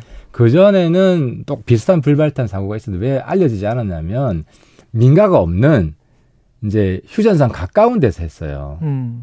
그럼 이제 거기는 떨어지더라도 예. 우리 영탄에 떨어지더라도 주변에 민가가 없으니까 소리도 없고 네. 그죠 연기도 뭐 안 보이는 거지 민간은 멀리 떨어져 있어서 어. 근데 9.19 합의 때문에 이제 거기서는 못 쏘게 된 거예요. 아. 휴전선 인근에서는 서로 군사훈련 하지 않는다는 예. 합의를 했잖아요. 예. 그러다 보니까 후방에서 내려 후방에서 내려왔고 어. 대한민국은 어느 곳이든 다 사람들이 살아요. 그렇지. 아, 아니 근데 근데 그 이후에 대응이 이제 사람들은 그러니까 혹시 북한이 공격한 거 아닌가 뭐 그래서 예. 이게 이제 민가에서 직접 목격하게 된 게 처음인 거죠. 음. 그러니까 과거에는 뭐 그냥 우리가 이제 무슨 군사 훈련하거나 총 쏘거나 예. 했을 때 이런 오발 불발탄 사고가 종종 있잖아요. 근데 아무런 피해가 없으면 보고를 안 해도 문제가 없었던 거예요. 아무도 모르니까. 대응은 적절했다고 보세요? 아니, 적절하지 대응은. 않았죠. 대통령실이 군이 예. 군이 이번에 이제 첫 사례인데 예. 군이라는 조직이 딱 매뉴얼이 있어야만 매뉴얼대로 대응을 하지 음. 첫 살했다 보니까 여기 매뉴얼이 없었을 거예요. 약간 우왕좌왕한 측면이 아, 그렇죠. 있구나. 왜냐하면 군대 조직이라는 게 예. 매뉴얼이 없는데 자기 마음대로 하면 그 군대가 아니거든요. 그렇긴 하죠. 그렇죠. 예. 그렇죠. 그래서 항상 이번 사고를 큰 교훈 삼아서 이게 안보 뭐 확장이 아니라 어. 잘못하면 안보 자해가 될 수 있었던 초대형 사고예요. 예. 그래서 이 사건에 대해서 그뭐 9.19 하브리를 우리가 깰 수는 없고 당장 음. 이제 긴급 대응할 수 있는 음. 그럼 바로 문자를 뿌렸어야 돼요. 왜 그러냐면은 북한이 미사일 쏘잖아요. 예. 바로 문자가 날라와요. 그렇잖아요. 언론인들한테. 그러고 보니까. 그러니까 예. 근데 이게 우리 미사일 시험 중에 발사한 거니까 어. 그리고 이걸 어떻게 대응해야 되냐 매뉴얼이 없다 보니까 그래서 매뉴얼에 즉각 이게 뭔지 음. 이게 북한 미사일인지 우리 미사일인지 헷갈릴 수가 있고 자칫 잘못하면 뭐 그 듣고 뭐 어디로 또, 또 후속 사고가 일어날 수도 있잖아요. 대통령 보고는 제때 한 겁니까? 그러니까 이것도 대응 매뉴얼이 없는 거죠. 예. 그러니까 이게 명심해야 될게 음. 군은 자의적으로, 그러니까 자의적으로 행동할 수 있는 만약에 북한에 사격이 있으면 그건 지휘관의 재량으로 그렇죠. 대통령한테 보고하지 말고 바로 공격을 하라, 보복을 하라 할 수 있지만 대통령도 그런 말씀을 한 적이 예. 그러니까 여기는 매뉴얼이 없는 거예요. 예. 매뉴얼이 없는데 갑자기 즉각 청와대로 보고할 수는 없는 거죠. 군조직 특성이라는 게. 음. 그래서 이번에 철저히 점검을 해서 그리고 이 매뉴얼도 만들고 첫 번째 또 또 한번 예. 해야 될 것은 이 불발 이유가 뭔지. 예. 아마 뭐 군사 기술적인 문제 아니겠어요? 근데 이게 우리가 한참 지금 수출 잘 돼가지고 한 올해만 뭐 13조 정도 하는데 이게 또 외신에 알려지고 그러면은 좀안 타격 있죠. 타격 있죠. 당연히 있죠. 당연히 네. 있고 비슷한 타격이 옛날에 저, 저 헬리콥터 네. 수리온 그 그때 마리논이었죠. 마리논 그 해병대 그 마리논 사고가 나가지고 필리핀 수출을 할 계약 같은 게 다 깨진 적이 있어요. 그러니까. 그래서 이거는 빨리 그 점검 복구해가지고 음. 어 이제 외국에도 알리고 이제 문제가 없다 예. 이런 조치를 취해야 됩니다. 그리고 감사원 문자 메시지 관련해서는 방금 전에 이제 전해철 의원과 통화도 했었는데 그 민주당에서는 특히 대통령실이나 과거에 청와대죠 장관했던 분들은 강력하게 반발을 하고 있습니다. 이게 절차 내용 다 문제가 있다. 예, 그럴 그 대통령에게 먼저 그렇게 질문할 내용도 아니고 절차도 감사위에서 주요 사안에 관해서는 감사위에서 통과가 됐어야 되는데 그것도 통과가 안 되고 그냥 이렇게 음, 한 것이다. 두 가지 이슈인데 예. 그 그건 감사원에서 해명을 잘한 것 같아요. 음. 그냥 일반 공직 사건에 대해서는 음. 그 재량급 감사를 할 수 있다. 감사원 규정에 돼 있다라고 예. 이미 해명을 한 것 같고요. 예. 그래서 모든 감사 안건들이 감사위원회 의결을 거쳐야 되는 건 아니다. 음. 그리고 다른 사례들이 많다. 이건 뭐 해명이 된 것 같고 그리고 이제 문자를 주고받은 건데 저는 문자의 내용이 적절한가가 포인트다. 문자의 내용? 내용. 왜냐하면 예. 국회의원도 독립헌법기관이에요. 음. 그잖아요. 예. 독립기관이에요. 그렇죠. 개별 의원들이. 그렇죠. 개별, 개별 이런 개별 의원들은 정부기관이랑 소통을 하면 안 되나요? 소통을 많이 해야 될 거 아니에요. 내가 어. 이, 장관, 뭐 어디 뭐 선관위 사무총장, 어떤 기관의 네. 수장 이런 분들한테 궁금한 거 있으면 이거를 좀 설명해 주세요. 음. 이렇게 물어봐야 되잖아요. 예. 물어보고 내가 또 다, 인터뷰하면 답변을 해야 되잖아요. 언론에 난 것만 보고 그대로 판단해서 할 수는 없잖아요. 그러면 근, 근데 잠깐만요. 그러면 반론 차원에서 제가 말씀드리면 가령 제가 옛날에 탐사보도팀을 할 때는 탐사보도 팀장에게만 보고를 하면 됐지. 그게 가령 KBS 사장에게 또는 사장 비서실에 있는 누군가 비서실장이나 지금 국정기획 수석 같은 사람에게 야 그게 어떻게 처리가 되고 있어라는 상황이 물어 저 물어오면 제가 그 사람한테 답변을 할 이유가 없거든요. 왜냐하면 저는 현장에서 제 보도를 위해서 제 취재를 독립적으로 해야 되는데 사장실에서 왜 사장실에 비서실이 왜 나한테 연락이 오지? 이렇게 그러니까 되면 이게 지금 그 언론 자유나 언론 그 독립을 아주 침해하는 거라고 생각해서 굉장히 기분 나쁘게 생각할 거란 말이에요. 감사원도 저는 그래야 되지 않나? 이제 문자의 내용을 보세요. 네. 무슨 지시하거나 음. 뭐 타박하거나 야단치거나 이런 내용이 아니고 네. 이런 기사가 났는데 팩트가 뭐냐? 팩트 체크 문자잖아요. 네. 그래서 우리가 반론 자료를 내니까 보시라. 이거는 뭘 모르고 한 이야기다. 요게 핵심이거든요. 예. 그럼 저도 마찬가지예요. 예. 저도 KBS에 저는 뭐 기자 기자들한테 물어보기도 하고 예. 임원진한테도 물어봐요. 어떤 사건이 뭐 그렇죠, 그렇죠. 예. 그러니까 어떤 정부 기관이 있으면 아 이거 대, 의원님은 그러실 수 있어요. 아니, 아니 예. 의원뿐만 아니라 예. 그럼 대통령실이 소통을 해야 되잖아요. 여러 기관들. 예. 그죠? 그러면 서로 오해가 없어야 되고 음. 팩트 차, 체크 차원에서는 기자 얘기만 듣고 그걸 믿을 수는 없잖아요. 당연히 물어봐야죠. 그럴 수 네, 있다. 네, 할례를 한 거죠. 어. 그래서 저는 이런 소통은 기관들끼리 많이 있어야 돼요. 네. 여태까지 가장 정부가 문제된 거는 소통을 많이 했기 때문이 아니라 소통을 안 해서 문제가 돼요. 어. 불통 정부가 문제가 된 거지. 그래서 이 부처 따로 이야기하고 저 부처 따로 이야기하고 저도 저는 이제 안보 외교안보 위원회 많이 있어가지고 국정은 따로 이야기하고 통일부 따로 이야기하고 막 이래요. 음. 서로 소통을 안 해요. 정치적으로 해석할 그러니까 그 내용을 보면 예. 팩트 체크 문자라는 거죠. 예. 이런 문자는 단지. 그거를 뭐 그 그렇게 잘못한 건 아니다 이렇게 평가할 수밖에 없죠. 근데 대통령실이 이거를 꾸, 그 사실은 여야가 부딪히고 있는 이 상황에서 이 문제를 꾸준히 팩트 체크를 해 왔다 관심 있게 지켜봐 왔다.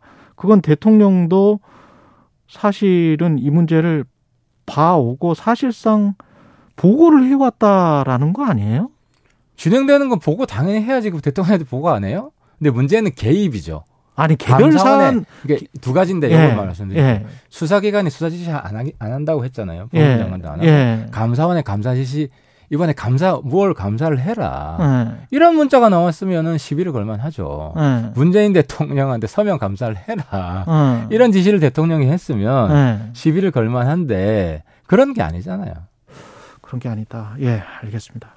이준석 그 당대표, 전 당대표 관련해서는 오늘 윤리위에서 추가 징계 여부를 심의한다고 하는데 윤리 출석을 거부를 해버렸습니다. 이준석 전 대표는. 그, 이게 어떻게 보세요? 그러니까 저는 윤리 굉장히 우려스러운데 음. 이제는 거의 반헌법 기구가 돼가고 있어요. 음. 헌법수호 정당에서 윤리위가 반헌법 기구가 되고 있다는 사실을 좀 깨달았으면 좋겠는데 예. 이건 징계 심사할 사안도 아니에요. 그냥 정치인의 정치적 발언이에요. 예. 그리고 팩트를 틀, 흘려서 음. 누구를 뭐 허위 사실이나 명예훼손 이런 성격이 있는 것도 아니고 음. 자기의 자기의 소신을 이야기한 거예요. 물론 이제 윤석열 정부 입장에서는 지금 불편하죠. 왜냐면 여당의 대표였던 사람이 음. 그 정부를 공격하고 근데 윤석, 이준석 본인의 입장에서는 자기가 먼저 공격을 당해서 쫓겨났잖아요. 그렇죠. 있는 사람들. 네. 방어 차원에서 하는 거라는 명분이라도 있는데 음. 이 윤리 뭡니까? 얼마 전에 이제 권은희 의원이 굉장히 쓴소리를 했어요. 저도 과할 수가 있습니까? 있습니다. 저는 권은희 의원을 좀 출당시켜주는 게 맞다고 보는데. 음. 근데 그걸 윤리위에서 징계할 문제는 아닌데 또 뭐 엄중 주의를 준다. 음. 이런 식으로 그 정신의 정치적 발언에 대해서 간섭을 했더라고요. 이런 윤리 해산해야 돼요, 이제. 윤리는 해산해야 된다. 아니, 반헌법 기구화되고 있어요. 이거는 윤석열 정부가 표방하는 최고의 가치가 자유고 예. 표현의 자유고 정치적 발언의 자유가 의사 표현의 자유가 있는데 이 한마디 할 때마다 징계 심사에 올린다? 결과적으로 뭐 징계가 안 떨어질지라도 음. 이런 거 심사한다는 것 자체가 반헌법적인 거예요. 반헌법 기구가 돼버렸어요. 또 입법기관이고 국회의원들 발언에 일일이 윤리가 아, 그렇죠. 그렇게 재단하는 것도 좀 생각해 보니까 이상하긴 그리고, 하네. 아, 그렇죠. 그리고 권성동 대표 음주 건도 예. 사실 기자들 사이에 있었던 일이잖아요. 음. 그래서 그 기자들이 미안해가지고 음. 그 사실 보도도 하면 안 되는데 예. 그거는 이제 언론이 언론 윤리를 깬 음. 면도 있어요. 음. 보도 비보도하기로 약속해서 약속을 뭐 했는데 한 행위를 예. 보도를 하면 안 되죠. 음. 그건 언론 윤리 위배죠. 그건 음. 이런 차원에서 볼 문제지. 그걸 문제 안 삼고 그러면은 언론 윤리께서 보도돼서 문제가 된다. 그럼 그 사람 다 징계받으면 우리가 언론하고 뭘 이야기를 하겠습니까? 세상 일이라는 게 보도되는 것도 있고 비보도 요청하는 것도 있는데. 예. 또 오늘 이해 폭을 높였습니다. 똑같은 거예요. 저도 윤리위원들하고 예. 이야기를 해요. 예. 이거는 어플을 전제로 하면 이야기를 안 합니다. 저는. 음. 그렇게 좀 역지사지하면서 생각을 해야지. 음. 어디로 가는지 그냥 우왕좌왕 음. 본인들이 헌법 위반하고 있는 것도 모르고 있는 심각한 상황이에요. 네, 국민의힘 하태경 의원이었습니다. 고맙습니다. 예, 감사합니다. 공정, 공익, 그리고 균형 한 발짝 더 들어간다. 세상에 이익이 되는 방송 최경영의 최강 시사.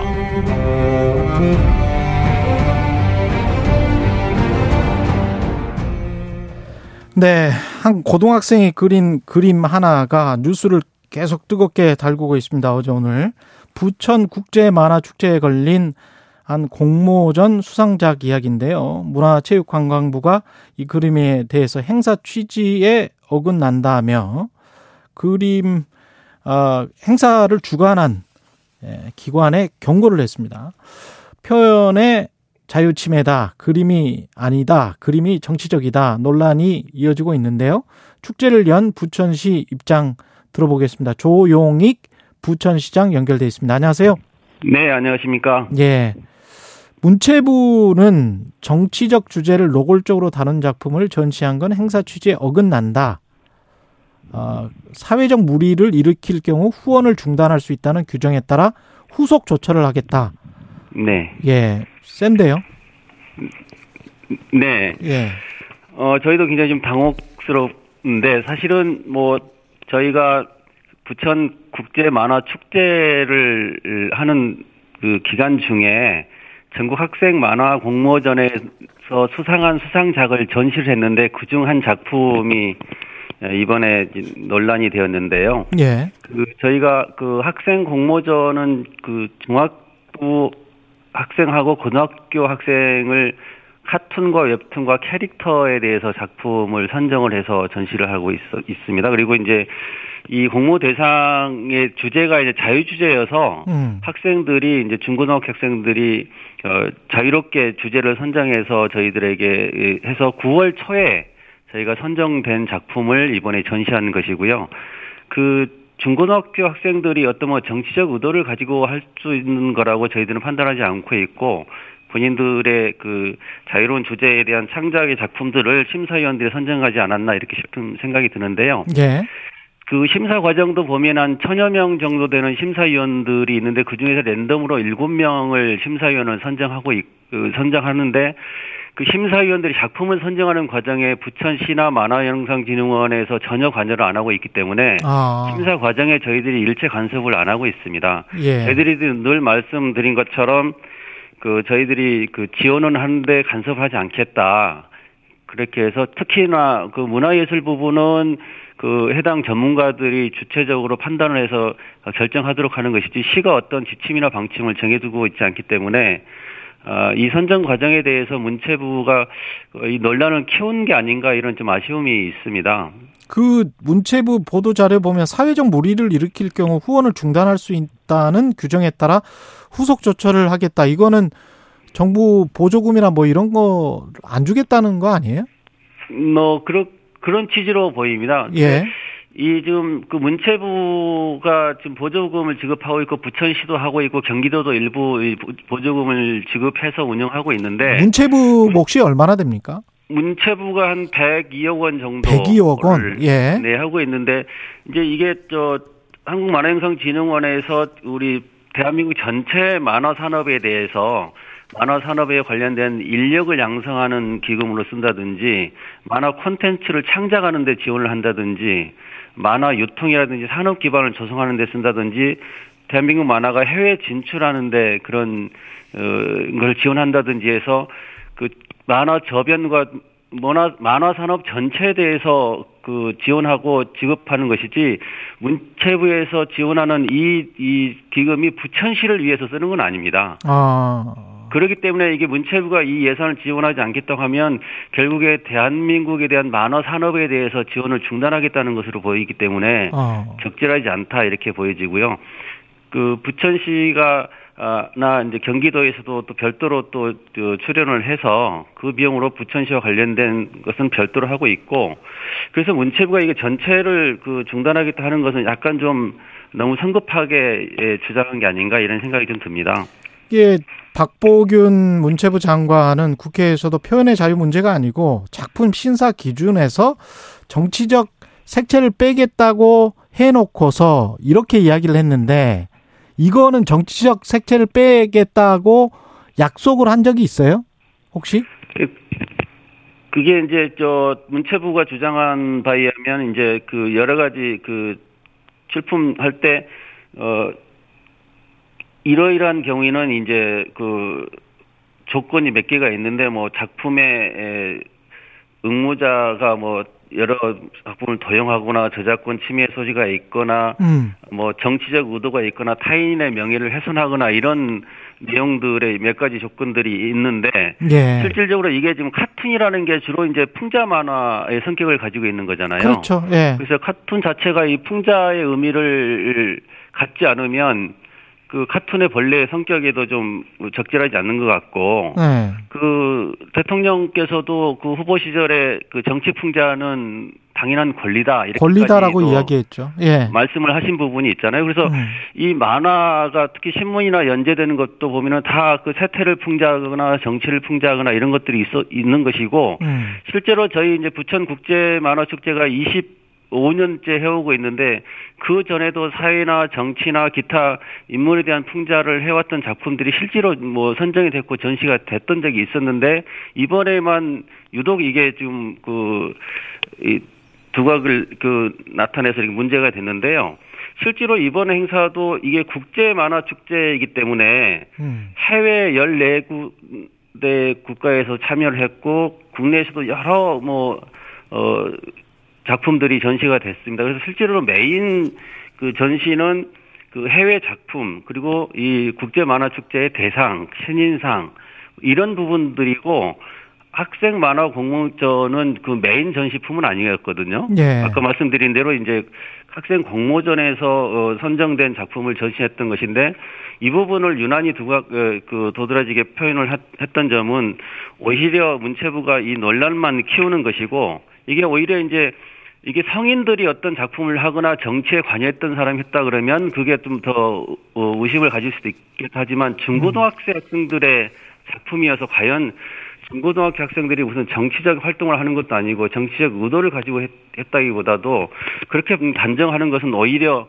중고등학생들에 대해서 표현의 자유를 그 제한할 위험이 있다. 그리고 아이들의 상상력이라든지 아이들의 어떤 풍자라든지 이런 부분에 대해서 어 좀 우려를 하는 것이고 이게 좀 더 나가고 마치 일정한 간섭이나 그 가이드란을 제시해서 음. 블랙리스트와 같은 음 일이 발생할 수도 있다고 벌써 지금 여러 어, 단체나 어, 이런 데서 지금 우려를 표시하고 있지 않습니까? 예. 마지막으로 한 가지만 그러면 시장님 판단하시기에는 장관의 문체부의 과잉 충성입니까? 제가 뭐 그걸 단정할 수는 없는 것인데요. 예. 이게 저희가 봤을 때는 그 부분에 대해서 그 학생들의 이런 표현에 대해서 기성세대나 그 기존의 정치권에서 그 지나치게 의미를 부여해서 음. 오히려 그게 그 해당 학생이나든지 그런 기관에 부담을 줄 위험이 있다. 음, 그래서 알겠습니다. 어 아, 거듭 말씀드린 것처럼 지원은 하되 간섭을 하지 않았으면 하는 것이고 최대한 그 표현의 자유는 존중을 해주는 게 맞다 이렇게 생각을 하고 있습니다. 조용익 부천시장이었습니다. 고맙습니다.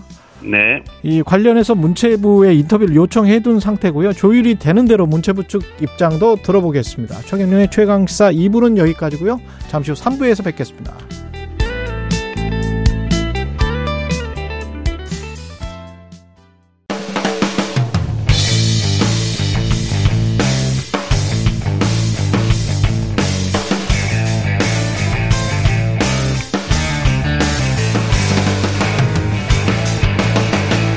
최경영의 최강 시사.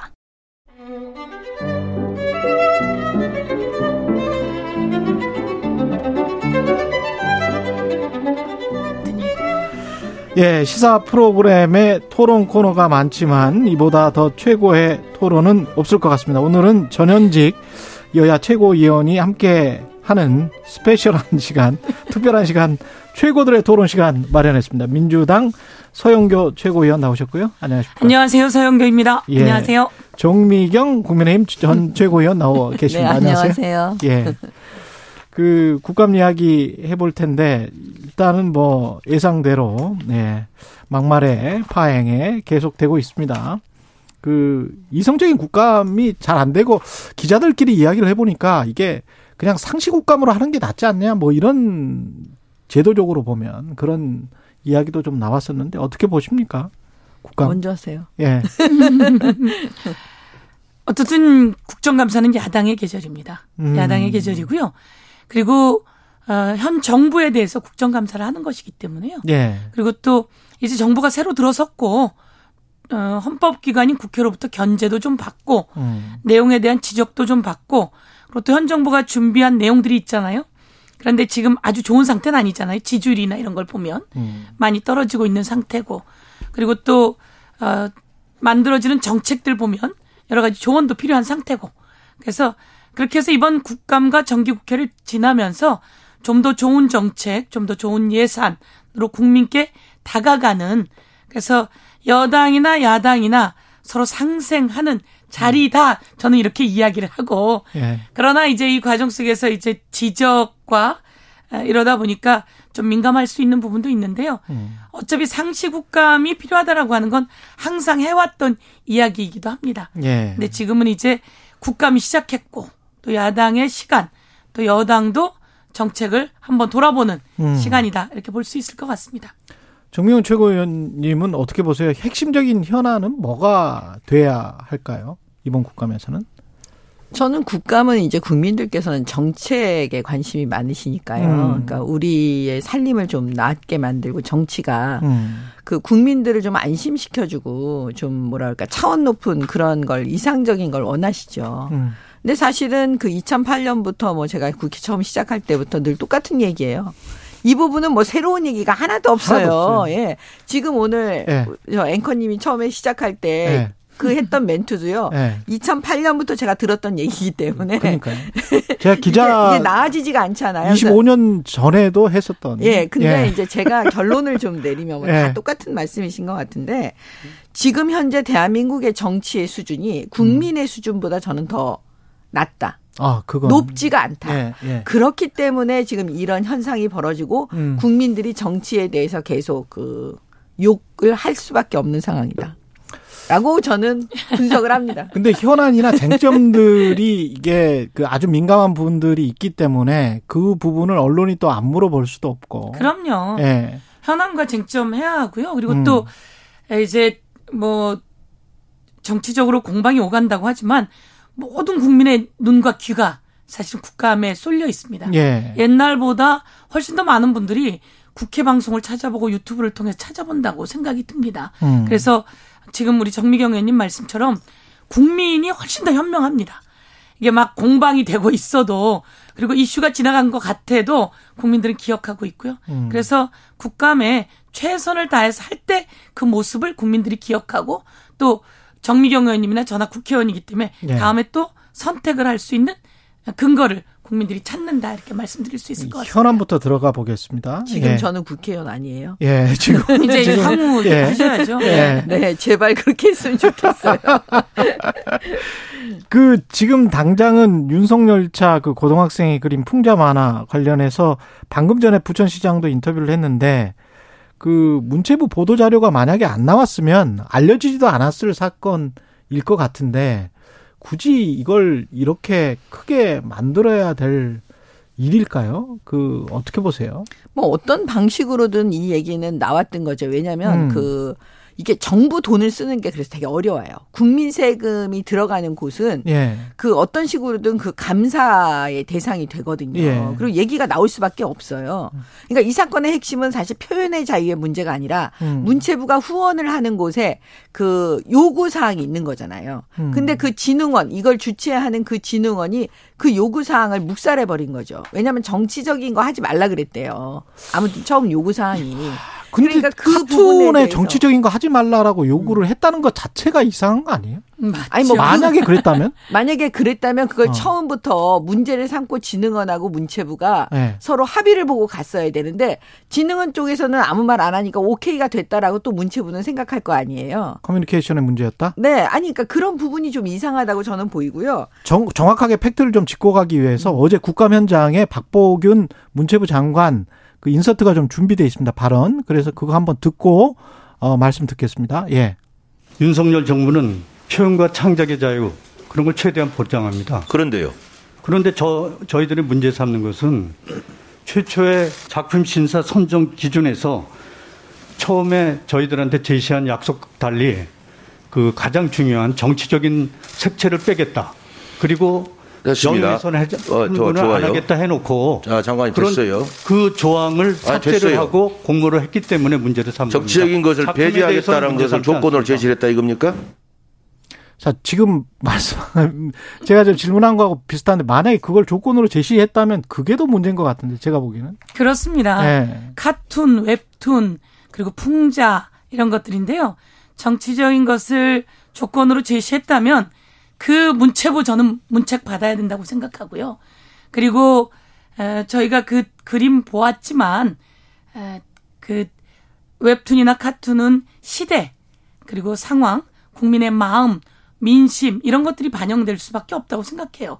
그런 게 반영되기도 하고 또 반영되지 않을 수 있기도 하고 그리고 또 고등학생이 그린 그림 아닙니까? 말씀처럼 문체부가 그렇게 문제 제기하지 않았다면 그렇게 이슈도 되지 않았을 음. 그냥 어, 신문이나 이런 곳에 있었던 정치 만평 정도로 넘어갔을지도 모르는 내용이고요. 이게 문제가 되고 나서 보니까 더이 어, 그림의 의미가 있는 것은 그런 것 같습니다. 이 학생에게 왜 그런 그림을 그렸느냐라고 했더니 음. 윤석열 대통령 후보 시절에 기차 앞에 있는 어느 누군가 앉을지 모르는 임산부가 앉을 수도 있고 어머님 아버님이 앉을지도 모르는 그 의자에 구두발을 놓고 올렸다라고 하는 것을 보고 착안했다라는 이야기를 제가 들었는데요. 또 이런 얘기로 또 그 고등학생에게 아, 그 좌표 찍기가 되어서는 안 된다 이렇게 생각하는데요. 그런 것을 보고 그림을 그렸다라고 했고요. 그러면 어, 우리는 그러지 말아야 된다라고 하는 당시에 그러지 말아야 된다는 이야기도 많이 있었습니다. 정치권에서도 그렇게 있었고요. 그렇게 나왔는데 음, 이것을 문체부가 과잉 충성이다 저는 이렇게 생각합니다. 음. 아무렴 대통령이 이거 불편하다고 얘기하지 않았을 텐데 그러니까. 과잉 충성이다. 음. 그리고 이와 비슷한 게 이제 영국 같은 경우도 있었어요. 그럼 그런 데서도 그냥 지나갑니다. 그런데 아주 과잉 충성해서 이걸 키웠고 이슈를 만들었고 그 다음에 국가의 보조금이 들어간다고 하는데요. 그건 국민이 낸 세금이 국민이 그 움직이는 현장에 만화진흥원으로 세금이 들어가는 거지 문체부 장관의 돈이 아니에요. 문체부 음. 장관은 국민의 세금을 받아서 그것을 어디에 어떻게 적절하게 국민이 가장 잘 창작물로 희망으로 쓸 것인가 이런 데 쓰여지게 해야 되는 거죠. 그런데 음. 과잉 충성해서 이 문제가 불거졌다. 문체부 저는 아, 책임져야 된다 이렇게 말씀드리고 싶습니다. 지금 그 이거 주최하는 그 진흥원 있잖아요. 예. 그 진흥원장이 민주당 도의원 출신이에요. 음. 그다음에 부천시장이 민주당이죠. 예. 그다음에 부천의 국회의원들이 다 민주당 출신이십니다. 음. 그러니까 아마 문체부에서는 정치적인 색깔을 좀 빼달라고 했던 게 아마 이런 의미에서 예, 맥락이었다고 저는 보여지고요. 음. 그 다음에 지금 좌표 찍게 하지 말아달라고 너무 좋은 말씀인데 저는 정말 잊을 수가 없어요. 그 문재인 정권을 왜냐. 그 타노스 기억나십니까? 타노스. 예, 마블에 나오는 영화 마블에 나오는 그 타노스라고 아, 맞아, 맞아, 있어요. 맞아. 있죠. 아, 예. 예. 근데 그 타노스를 그 문재인 대통령 합성해 갖고 문노스를 만들어요. 네이버 음. 검색창에다가 뜨면 다 이거 문노스 나오거든요. 예. 이게 이제 그 어떻게 보면 풍자죠. 예. 풍자한 건데 이거 청년이 만들어서 전단지로 뿌립니다. 음. 문재인 정권 때. 그러니까 어떻게 했냐면 문재인 대통령이 고소를 해요. 모욕죄로 음. 이 청년을. 음. 그래서 결과적으로는 수사받고 막 이 좌표찍기 한 거예요. 난리도 아니었어요, 사실. 이 청년에 대해서. 결과적으로는 이제 견디지 못하니까 이 여론이 나쁘니까 문재인 대통령 측에서 이걸 취하를 해요. 고소 취하를 하고. 그렇죠. 예. 이 사건을 아무도 저는 그이 음. 뭐라 그럴까 지금은 잊어버리셨겠지만 저는 사실 잊을 수가 없어요. 그때 제가 이 부분을 문제 제기를 했었던 사람이었기 때문에. 음. 그다음에 또 하나는 다 기억나실 거예요. 청년들이 대자보를 그 대학교에 붙여요. 그게 뭐였냐면 이제 문재인 대통령에 대해서 이제 풍자하는 거예요. 김정은하고 같이 음. 엮어 가지고 하는 거였거든요. 그래서 경찰이 어떻게 하냐면 이 사람을 좌표 찍게 하면서 찾으려고 엄청나게 노력합니다. 뭐 CCTV 그다음에 그 전단지에다가 그 대자보에 지문 검색 막 이런 거 다 하고 음. 그렇게 했는데도 못 찾고 있는데 결과적으로는 나중에는 찾아요. 근데 그 죄명이 처음에 검토한 게 국가 원수 모독죄 명예훼손죄 이렇게까지 음. 나오는 거예요. 근데 국가원수 모독죄가 안 되니까 이들이 어떻게 되냐면 건조물 침입죄를 해요. 무단으로 대학으로 들어갔다고. 근데 건조물 침입죄가 될 수가 없거든요. 대학은 누구나 들어갈 수 있는 곳이기 때문에 그래서 결과적으로 근데 이걸 검찰에서 기소하고 문재인 정권 검찰에서 이걸 기소합니다. 그리고 어떻게 되냐면 법원에서 1심에서 50만 원 벌금형을 내려요. 음. 이 청년한테요. 뭘로? 이 대자비 건조물 침입죄로. 건조물 침입죄로. 네. 근데 결국은 무죄 받아요. 다 대법원에서. 네. 네. 그러니까 본인들이 문재인 정권에서 사, 민주당이나 그 문재인 정권 사람들이 어떻게 했는지 표현의 자유에 대해서 본인들이 좌표 찍고 이렇게 했어요. 음. 근데 지금 와가지고 좌표 찍지 말아달라. 어, 표현의 자유가 중요하다 이러면 한 입으로 두 말 하는 거죠. 예? 앞뒤가 너무 다르지요.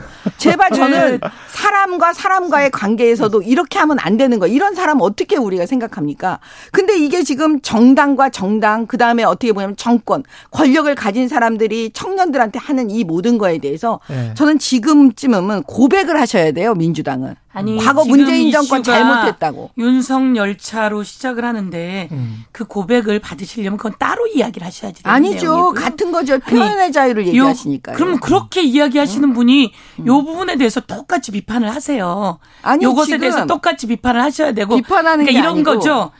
이제 제가 좀 문체부에서 표현의 자유를 얘기한 게 아니라니까 제가 말씀드리는 아니, 거예요. 웹툰과 카툰과 만화진흥원의 만화 내용이에요. 그 내용 보시면 잘 그렸잖아요. 그 만화. 잘 그렸고 아까 말씀하신 것처럼 잘 그렸고 내용이 여실히 드러나고 그리고 또 어떻게 해서 그런 것들을 착안했는지도 이게 이제 전시 창작 관련한 그 공모전이잖아요. 그래서 여, 이것에 관해서 그리고 또 요거 상을 준 분들은 다 외부 인사들이에요. 음. 그럼 지금 이 시점에 이 내용이 있으면 아까 그렇게 말씀하신 것처럼 그럼 요런 내용도 향후에 자꾸 이제 과거 얘기 어, 그래서 어쩌면 어, 과거 얘기에 매몰되지 말고 이제는 그러지 말아야 될 거 아니에요. 그러지 말고 요 고등학생이 한 것에 대해서 문체부가 과잉 충성했잖아요. 과잉 충성했기 때문에 이런 거 이제 비판받고 향후 그러지 말아야 되죠. 음. 그래서 이제 국감에서 분리하잖아요. 그러니까 이제 그러지 않는 게 좋겠다. 이렇게 가는 게 향후 발전입니다. 발전. 예. 아니 저는 이렇게 토론을 하다 보면 예. 민주당 쪽에서 나오시는 분들이 왜 음. 과거 얘기하냐고 막 그래요. 예. 예. 민주당의 얘기, 과거의 얘기를 하면 과거 얘기입니까? 우리 박근혜 대통령에 대해서 문재인 정권 들어서고 적폐청산한다고 전부 다 다 털었어요. 그때는 왜 과거 얘기를 그렇게 열심히 하면서 적폐청산한다 그러면서 그 검찰 수사까지 다 해서 전부 다 감옥 보내고 그러셨어요. 그러면 지금 현재 이야기 네. 그 비슷한 연장선상에서 감사원 이야기를 안 할 수가 없으니까 이거는 정치적인 겁니까 아니면은 적법하게 그냥 할 거를 하는 겁니까? 지금 서로 양측이 서해 공무원 피살 사건에 관해서 그 다시 불거지고 있는 시점 민주당은 그리고 절차와 내용 그다음에 문재인 대통령의 서면 조사 요구 뭐 이런 것들이 다 정치적인 의도가 있다. 그리고 대통령실과 교감하고 있는 것 같다. 그게 문자에서도 이번 문자에서도 드러났다. 국정기획수석과 관련된 뭐 이런 이제 주장인 것이고 감사원이나 국민의힘은 적법한 절차에 따라서 진행되고 있기 때문에 대통령도 서면 조사에 응해야 된다 이런 입장인 것 같은데. 그 저는 박근혜 대통령 탄핵 이전과 탄핵 이후가 음. 우리 대한민국 정치사를 가르는 아주 중요한 그 시점이다. 시점이었다라고 음. 봐요. 사실 그 탄핵 이전에는 이렇게까지 어떻게 보면 언론이나 정치가 상대방에 대해서 그 무자비하지는 않았던 것 같아요. 아. 그랬는데 탄핵 이후에 이제 문재인 정권이 사실은 그 무자비하다라는 그 표현이 맞을 정도로 그 적폐청산한다 그러면서 다 털었어요. 어떻게 보면 서로 간에 금도가 있었는데 그 금도를 무너뜨렸다고 봐요. 그러면 지금 이제 그 문재인 정권에서 정권 교체가 돼서 국민의힘이 이제 그이 국민의힘 정권으로 들어왔잖아요. 예. 그러면 이 5년 이전을 잊지를 못하는 거예요, 사람들이. 사람이기 때문에. 그러면 뭐냐면 앙심 같은 게 있어요? 문재인 아니 그게 아니고요. 네. 과거 그두 분들이 했던 그걸 다 봤잖아요. 네. 그러면은 지금 국민의힘은 과연 문재인 정권 5년 동안 무슨 일이 일어났는지를 모르는 거예요. 예를 들면. 음. 그럼 그 부분에 대해서 국민들이 알고 싶으니까 음. 그럼 이 부분에 대해서 법과 원칙대로 우리도 알아보자. 라는 마음이 당연히 있을 수밖에 없는 거죠. 예를 들면 이런 겁니다. 권력이 바뀌지 않았으면은 음. 영영 모를 일들, 비밀 속에 그냥 들어가 버리는 음. 예, 땅 속으로 들어가는 그런 일들이 지금 수면 위로 올라오고 있어요. 그거는 모든 역사가 동서 거금을 막론하고 다 그럴 수밖에 없어요. 예를 들면 김정숙 여사가 인도 방문한 거요. 전부 다 인도 정부의 요청으로 김정숙 여사가 홀로 간 것처럼 다 우리는 알고 있어요. 그때 당시 문재인 정부가 그렇게 얘기를 했으니까. 그렇죠. 근데 사실 예. 어제 단독 이제 보도로 어떤 언론사 보도로 저희가 음. 보니까 우리 정부가 요청해서 김정숙 여사가 간 거지 인도 정부의 요청으로 간 게 아니죠. 그러니까 우리 정부가 요청해 달라고 했다 이거 아닙니까? 음. 그러면 결과적으로 우리는 문재인 정부한테 속은 겁니다. 국민도 속고 사실 저도 그렇게 알고 있었거든요. 저도 예. 속은 거였죠. 그러니까 이런 부분들이 지금 국정감사를 통해서 다 자료가 이제 나오니까 그런 것들이 나오고 있는 거예요. 그러면 그 당시에 공무원들은 몰랐겠습니까? 몇몇은 알았겠죠. 그럼 김정숙 여사는 왜 그걸 감췄을까요? 왜 문재인 정부는 그 김정숙 여사에 대해서 그 부분을 감췄을까요? 뭔가 찝찝한 게 있죠. 그건 음. 결국 뭐냐면 시중에서 떠도는 말들이 김정숙 여사는 결국은 그 여행지, 여행하려고 버킷리스트, 세계 일주의 꿈으로 이 영부인 그 자리를 이용해서 다니는 거 아니냐. 그러니까 타지마을 가서 사진 찍고 예. 이런 부분들이 확인되는 그런 일들이 벌어지고 있는 거예요. 음. 그래서 제가 볼 때는 조금 해야지 될 것 같아요. 예, 발언에. 예, 예, 예. 발언의 시간 배분을 좀 예. 해야지 될 것 같아서 음. 우선 한 가지는 에, 박근혜 대통령 관련한 이야기 하셨어요. 그때 특검의 가장 핵심적인 역할을 했던 사람은 윤석열이에요. 윤석열. 박근혜 대통령 국정농단 수사의 핵심인 분이 윤석열 당시 수사 과장이셨나요? 팀장이셨나요? 어떻든 윤석열 대통령이 당시에 특검 에 합류해서 같이 했던 분이에요. 그리고 같이 했던 박영수 특검이고요. 이런 부분은 참 아이러니하죠. 참 불행한 역사란 생각이 드는데요. 어, 이게 문재인 대통령이 수사를 한 게 아니죠. 어떻든 윤석열 대통령이 그 당시에 수사 검사였다라고 하는 말씀을 드리고요. 음. 그 다음에 이제 우리가 이렇게 이야기를 하는 것은 더 나은 세상으로 가자는 거잖아요. 마찬가지로 정치 풍자 이야기하다 여기까지 나왔는데요. 이명박 대통령도 정치 풍자에 민감하셨고 당시에 아, 그래서 그 지금 현안 뭐, 이제 서해 공무원 피격 네, 사건 이야기하다가 그렇게도 민감했고 예, 감사원 어, 이야기하다가 박근혜 대통령도 예. 그랬고 그래서 이제 그거 지나가고 음. 향후는 그러지 말자라고 음. 하는 거잖아요. 그 다음에 이제 그 감사원 관련해서 제가 이렇게 문자 갖고 왔습니다. 예. 판넬로 좀 갖고 왔는데요. 요, 어, 윤 대통령이 아침에 그렇게 얘기하죠. 감사원은 헌법기관이고 대통령과 독립적으로 운영되는 기관이다. 맞습니다. 그런데 바로 그 감사원 사무총장이 그 대통령실 국정기획수석에게 문자를 이렇게 보내잖아요. 음. 오늘 또 제대로 해명 자료가 나갈 겁니다. 아니 무슨 충성 경쟁이 이렇게 벌어지는지 제가 잘 모르겠어요. 무식한 소리 말라는 취지입니다. 감사원 사무총장이 이러면 됩니까?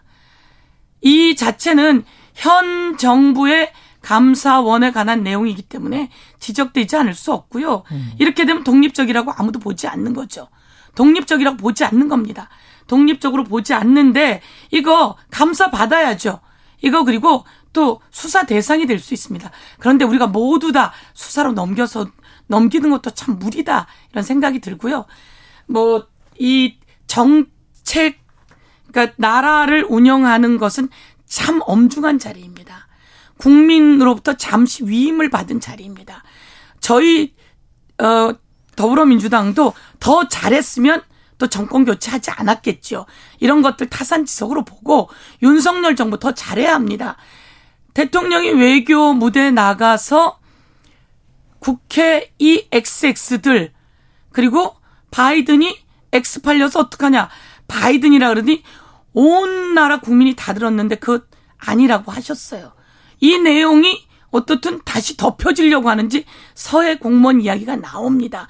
저는 서해 공무원 그 당시에 어, 북에 가서 그런 일이 있었던 건 정말 있었을 수 없는 일입니다. 있어서도 안 되는 일이고요. 그래서 이 내용과 관련해서 진실을 다시 한번 밝히려고 하면 저희가 알아봤는데요. 국방위에서 상임위원장이 그때 어그 뭐라고 합니까? 어, 비공개 보고 받은 내용이 있습니다. 당시에 그것을 공개하면 됩니다. 상임위원장 허가 하에 그래서 저희가 다 알아봤고요. 그래서 국방위 현 상임위원장이 그것을 공개하자고 이야기를 하면 됩니다. 저희가 이게 6월에 다시 이야기가 됐기 때문에 그때는 국회가 구성이 안 됐어요. 음. 국방위원장이 없었고요. 국방위원장이 있기 예. 때문에 이제 그거 국방위원장이 공개하면 비공개해서 당시 한기호 그 국민의힘 국방위 간사도 어떻게 보고를 받았는지 5, 6분 내용이 남아서. 다 나올 겁니다. 예, 그렇게 말씀드리겠습니다. 예. 하나 물어 여쭤보면은 뭐 다른 말씀을 계속 지금 두 분이서 서로 유리하신 것만 말씀하시는 예, 것 같은 그런 양상이에요 지금. 네. 그래서 제가 뭐라고 끼어들기가 참 힘듭니다. 어수선합니다. 전반적으로. 아니, 그러니까 예. 이 민주당이 향후는 그러지 말자. 예. 발전적으로 가자. 예. 아, 좋은 말인데요. 그 말이 예. 진정성으로 느껴지지 않는 건 권력이 있을 때는 본인들은 그렇게 안 해요. 저는 대통령이 권력을 가지신 분이 그 모욕죄로 고소하셨잖아요. 표현의 자유라고 주장하는 그 청년에게. 예. 그러면 사실은 문재인 정권 5년 내내 표현의 자유라는 건 보장받지 못해 못한 거예요. 그래 놓고 그 음. 부분은 아, 잊어버, 잊어버리고 이제 앞으로 그러니까 본인들이 권력이 없을 때는 말씀을 하셨으니까. 권력이 없을 때는 예. 향후는 그러지 말자. 그럼 무슨 진정성을 느끼겠습니까? 자, 그럼 앞으로 향후에 관해서 여성가족부 는 그러지 말자는 거예요. 이제 나왔으니 그래서 뭐 계속 제가 보기에는 가지고 예, 유튜브 보시는 분들은 윤석열 예. 정부에 예. 유리하지 않습니다. 따로 아시잖아요. 해 오셨어요. 예, 예 서영근 최고위원은 따로 준비를 해 오셔서 윤석열 정부에 유리하지 않습니다. 예. 윤석열 정부는요. 적어도 대통령은 윤석열 차에 대해서 고소 안 해요. 윤석열 대통령은 고소하지 마십시오. 네, 고소 안 합니다. 고소할 이유가 뭐 있습니까? 아, 이거는 문재인, 공모전인데 아니, 문재인 아니 공모전에 나온 것을 고소한다고 발상을 갖는 자체가 잘못된 거예요. 공모전에서 금상 수상을 받은 겁니다. 이거를 고소할 생각을 하셨습니까? 그래서 이걸 고소하지 않은 게 잘했다고 이야기하시는 겁니까? 최고위원님 발상을 바꾸셔야 될 것 같아요. 최고위원님, 네. 문재인 대통령이 그럼 고소하실 때 왜 말리지 않으셨어요? 그 목소리 좀 내주지 그랬어요. 야, 예. 자, 저 여성가족부 폐지와 관련해서 잠깐씩만 의견 듣고 가겠습니다. 이거는 폐지를 하는 게 맞, 맞나요? 그 여성 가족부는 음. 폐지 부분에 대해서는 다 의견이 갈리지 않습니까? 예. 폐지하자 말자. 그게 사실은 지난번에 이제 박원순 시장 사건에서 예. 그 여성 가족부가 보여준 거. 어. 그 부분에 대해서 이제 많은 국민들이 실망하신 거예요. 어. 그다음에 그때 당시 피해자한테 피해 호소인 막 이런 얘기했잖아요. 그렇죠. 그런 게 이제 너무 각인되어 있으니까 과연 음. 여성가족부가 자기의 기능을 제대로 하고 있느냐 이런 부분에 대해서 어차피 의견이 나뉘고요. 그거에 대해서 이제 결단하는 거죠, 사실은. 근데 이번에 이제 우리 윤석열 대통령께서 후보 시절에 그 부분을 이제 공약을 걸고 나오셨잖아요. 그러니까 이제 그거에 대해서 저는 한 번쯤 또 이 대목에서 또 폐지하고 다만 그 여성가족부가 꼭 해야 되는 기능이 있으면 인 있지요, 사실. 있기 때문에 그거는 보건 그 복지부 쪽에 다시 그 기능 역할을 하는 부분을 넣어줘도 뭐 그렇게 뭐 크게 달라지진 않을 것 같습니다. 음. 어때? 근데 어떤 부처든 18개 부처에서 뭔가 실수를 하거나 잘못한 일을 한 적은 제 기억에는 굉장히 많은 것 같은데 그때마다 폐지가 나왔던 거는 아닌 것 같거든요. 근데 이제 여성 가족부는 좀 특별하죠.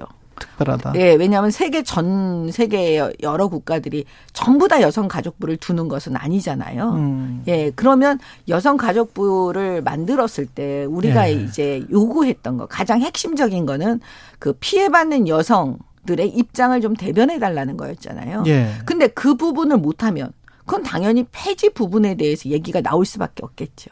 민주당 입장은 어떤 겁니까? 여성가족부. 여성가족부 폐지라고 갈라치기 하는 부분에 대해서 결, 단호히 어, 문제 지적하고요. 성평등 가족 청소년부 예. 이렇게 해서 여성가족부가 하는 일 중에 많은 부분이 아동과 청소년과 관련한 일입니다. 아동과 청소년 관련한 일 그리고 여성 관련한 일들이 약 10% 정도 된다고 하는데요. 음. 이것을 성평등 가족 청소년부 정도로 확대하고 일들을 확실하게 할 수 있게 힘을 실어줘야 된다 이렇게 말씀드리겠습니다. 확대를 해야 예. 된다. 그래서 네. 갈라치기 안 된다 이렇게 말씀드리겠습니다. 근데 음. 지금 사실 2030의 그 여성 남성이 갈라지는 거요. 예. 그게 굉장히 심각하거든요. 저도 음. 20대 그 사내 아이 남자 아이 두 명을 키우고 있는 엄마인데요. 저는 딸. 예. 예. 그러니까 이게 지금 심각해요. 젊은 그 20대, 30대 얘기를 들어보면 예. 그 남녀 간의 이런 진짜 이 문제가 굉장히 있더라고요. 예, 굉장히 세요. 예. 제가 옆에서 들어봤을 때 예. 엄마로서도. 예. 그러면 그 지금 여성가족부가 어떻게 보면 그 2030한테 더 심각하게 지금 다가오는 부분이 있어요. 그래서 제가 아까 말씀드렸지만 이번 기회에 한 번쯤은 정리하고 음. 그다음에 그 핵심적인 기능은 그 복지부 쪽에 주고 이렇게 해서 잘 타협하고 가면 좋지 않을까 예. 이렇게 봅니다. 여기까지. 우선 예. 성평등 가족 청소년부로 해서 자리를 제대로 잡게 해야 되는데요. 윤석열 정부가 그렇게 생각하고 또 정미경 전 최고위원도 그렇게 생각하신다면 어. 뭐 그런 입장이라고 보고 예. 저희들 입장은 성평등 가족 청소년부로 요 부분에 대해서 예. 예. 그리고 또 여성가족부 때문에 예. 나뉘어진다가 아니라 예. 말씀처럼 어, 젊은이들이 또 하나로 통합될 수 있게 만들어 나가는 그리고 자리끼 자리매김을 제대로 할 수 있게 만들어 듣겠습니다. 나가는 예. 게 필요합니다. 0856님 국정감사 현장에 있는 느낌입니다. 오늘 두 현 전현직 예, 최고위원님 모시고 뜨겁게 토론해봤습니다. 정미경 국민의힘 전 최고위원이셨고요. 예, 서영교 민주당 최고위원이었습니다. 고맙습니다. 네, 네 감사합니다. 나갈 때는 웃으면서 나갑니다.